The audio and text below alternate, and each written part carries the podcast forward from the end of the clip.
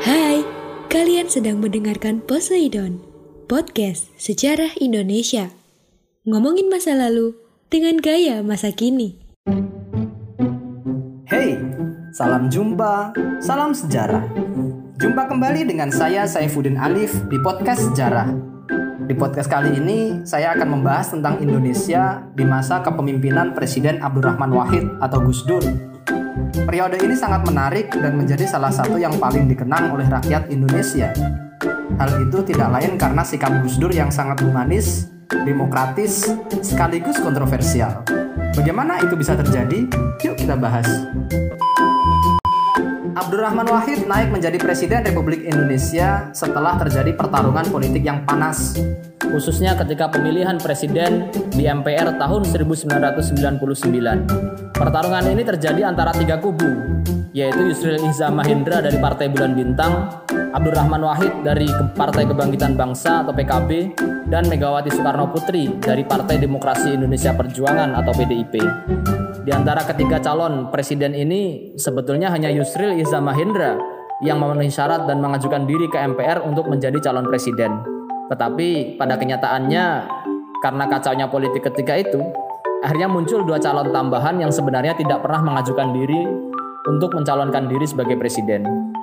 Dalam perjalanannya kemudian, Yusril mengundurkan diri dari pencalonan dan memutuskan bergabung untuk mendukung Abdurrahman Wahid. Kelompok pendukung Abdurrahman Wahid inilah yang menyebut dirinya sebagai kelompok poros tengah. Singkat kata, usaha dari kelompok poros tengah berhasil. Abdurrahman Wahid atau Gus Dur terpilih sebagai presiden dan Megawati Soekarno Putri sebagai wakilnya. Suatu hasil yang sangat mengecewakan Bu Mega, karena PDIP adalah partai pemenang pemilu 1999 dengan jumlah suara 33%. Padahal ketika itu peserta pemilu ada 48 partai politik. Gus Dur naik sebagai Presiden Republik Indonesia di tengah ancaman disintegrasi bangsa Indonesia karena kerusuhan di berbagai macam daerah. Oleh karena itu, banyak pekerjaan yang harus dilakukan agar Indonesia tetap menjadi satu kesatuan sebagai sebuah negara. Dalam menjalankan roda pemerintahan, Gus Dur dikenal sebagai sosok yang visioner, revolusioner, sekaligus kontroversial. Dikatakan visioner karena Gus Dur ingin sekali mengubah wajah Indonesia sebagai negara demokratis, tidak otoriter seperti masa Orde Baru dan Orde Lama. Ya, meskipun banyak yang menganggap Gus Dur agak kebablasan dalam usahanya ini, misalnya pembubaran Departemen Penerangan, yang oleh banyak pihak dianggap sebagai awal dari ketidakjelasan informasi dan maraknya pornografi dan porno aksi. Kemudian dikatakan revolusioner karena seringkali Gus Dur membuat keputusan-keputusan yang mengejutkan, yang mana itu tidak lazim dilakukan oleh presiden-presiden sebelumnya. Ya, sebut saja pembukaan istana negara untuk masyarakat umum, wacana pembukaan hubungan diplomatik dengan Israel, pembentukan poros Jakarta, Beijing, Delhi untuk memperkuat politik dan ekonomi, serta militer, dan masih banyak lagi yang lain. Dan dikatakan kontroversial karena kebijakan-kebijakan politiknya yang sering mengagetkan banyak pihak. Dan tentu bukan hanya mengagetkan, tetapi juga mengundang kontroversi.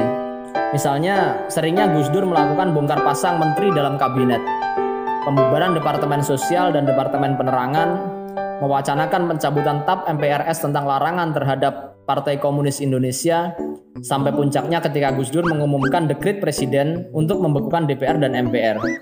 Meskipun masa kepemimpinannya relatif singkat, tetapi Gus Dur banyak membuat kebijakan-kebijakan yang menarik untuk kita bahas. Dalam bidang politik, pada masa pemerintahan Gus Dur, TNI dan Polri yang pada masa Orde Baru bergabung dalam satu wadah, yaitu ABRI, itu dipisahkan. TNI, tanda kutip, dimasukkan ke dalam barak, dan tidak lagi berkecimpung dalam aktivitas politik. Konsep dui fungsi ditinggalkan. TNI dikembalikan kepada marwahnya sebagai garda terdepan penjaga pertahanan negara. Sementara Polri juga dikembalikan kepada fungsinya sebagai penjaga keamanan dan ketertiban masyarakat. Ini merupakan keputusan MPR atau TAP MPR nomor 6 tahun 2000. Kita tidak mengatakan ini keputusan Gus Dur, tetapi terjadi pada masa Gus Dur menjadi presiden. Selanjutnya yang menarik dari kepemimpinan Gus Dur adalah jaminan terhadap kebebasan berpikir dan berekspresi. Sehingga tidak ada cerita di masa Gus Dur orang dipenjara hanya karena mengkritik pemerintah. Tidak ada ceritanya orang dipenjara hanya karena menyampaikan apa yang dipikirkan. Karena kebebasan berpikir dan berekspresi yang dijamin oleh konstitusi betul-betul dikawal oleh negara. Bahkan untuk semakin membebaskan rakyat untuk berpikir dan berekspresi, Gus Dur membubarkan Departemen Penerangan yang dianggap biang keladi dari mandeknya kebebasan berpikir dan berekspresi pada masa Orde Baru. Terkait pembubaran departemen, Gus Dur juga membubarkan Departemen Sosial karena dianggap sarang dari koruptor. Lembaga yang seharusnya mengayomi rakyat, tetapi dalam pandangan Gus Dur, dia anggap sebagai tempat yang nyaman untuk melakukan tindak pidana korupsi. Kebijakan yang lain adalah mengganti istilah Irian Jaya menjadi Papua.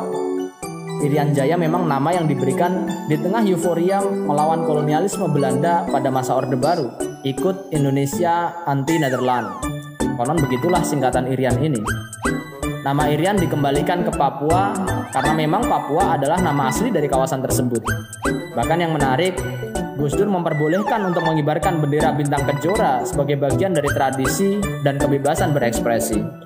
Gus Dur dikenal sebagai bapak pluralisme, di mana asas-asas kemanusiaan harus berdiri di atas sekat-sekat perbedaan. Oleh karena itu, diskriminasi terhadap etnis Tionghoa yang dilakukan pada masa Orde Baru dihapuskan. Agama Konghucu diakui sebagai salah satu agama resmi di Indonesia, sekaligus menghapus larangan bagi warga keturunan Tionghoa untuk melaksanakan tradisi dan berpartisipasi aktif dalam kehidupan sosial politik di Indonesia. Bahkan tahun baru Imlek juga dijadikan sebagai hari libur nasional.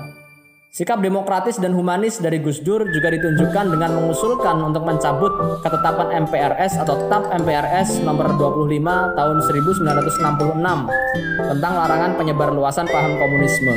Banyak yang mengkritik usulan ini karena dianggap akan memberikan kesempatan untuk kebangkitan Partai Komunis Indonesia atau PKI. Tapi bagi Gus Dur itu bukanlah suatu hal yang perlu untuk dikhawatirkan. Kemudian dalam politik luar negeri, Gus Dur sempat berencana untuk membuka hubungan diplomatik dengan Israel. Rencana yang tujuannya agar Indonesia dapat melakukan diplomasi secara aktif terkait persoalan Palestina. Tetapi rencana ini kemudian digoreng oleh para lawan politiknya dengan tuduhan bahwa Gus Dur ingin membuka kerjasama dengan negara Zionis yang telah menindas rakyat Palestina. Masih dalam politik luar negeri, Gus Dur bahkan pernah membuat poros Jakarta, Beijing, dan Delhi untuk memperkuat politik, ekonomi, dan militer. Cina dipilih karena memiliki rencana-rencana strategis dan visioner dalam bidang-bidang ekonomi. Sementara India dipilih karena kekuatan militernya yang masuk jajaran terkuat di Asia. Kembali ke politik dalam negeri, dan inilah yang menjadi momentum dari para lawan politik Gus Dur untuk memakzulkannya, yaitu Presiden Gus Dur mengeluarkan maklumat Presiden tanggal 23 Juli 2001.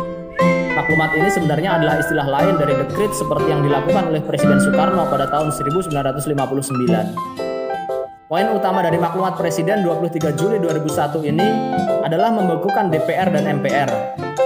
Perbedaan dengan dekret 1959 adalah jika dekret Presiden Soekarno tahun 1959 berhasil, maka dekret Gus Dur ini gagal. Kenapa bisa gagal? Perlu kita ketahui bahwa dekret adalah produk politik, bukan produk hukum. Oleh karena itu butuh dukungan TNI dan Polri sebagai alat negara untuk mensukseskan dekret tersebut. Tahun 1959, TNI dan Polri mendukung dekret dari Presiden Soekarno. Dan keadaan sebaliknya terjadi ketika pemerintahan Gus Dur, di mana tidak ada dukungan dari TNI dan Polri dalam dekret tersebut.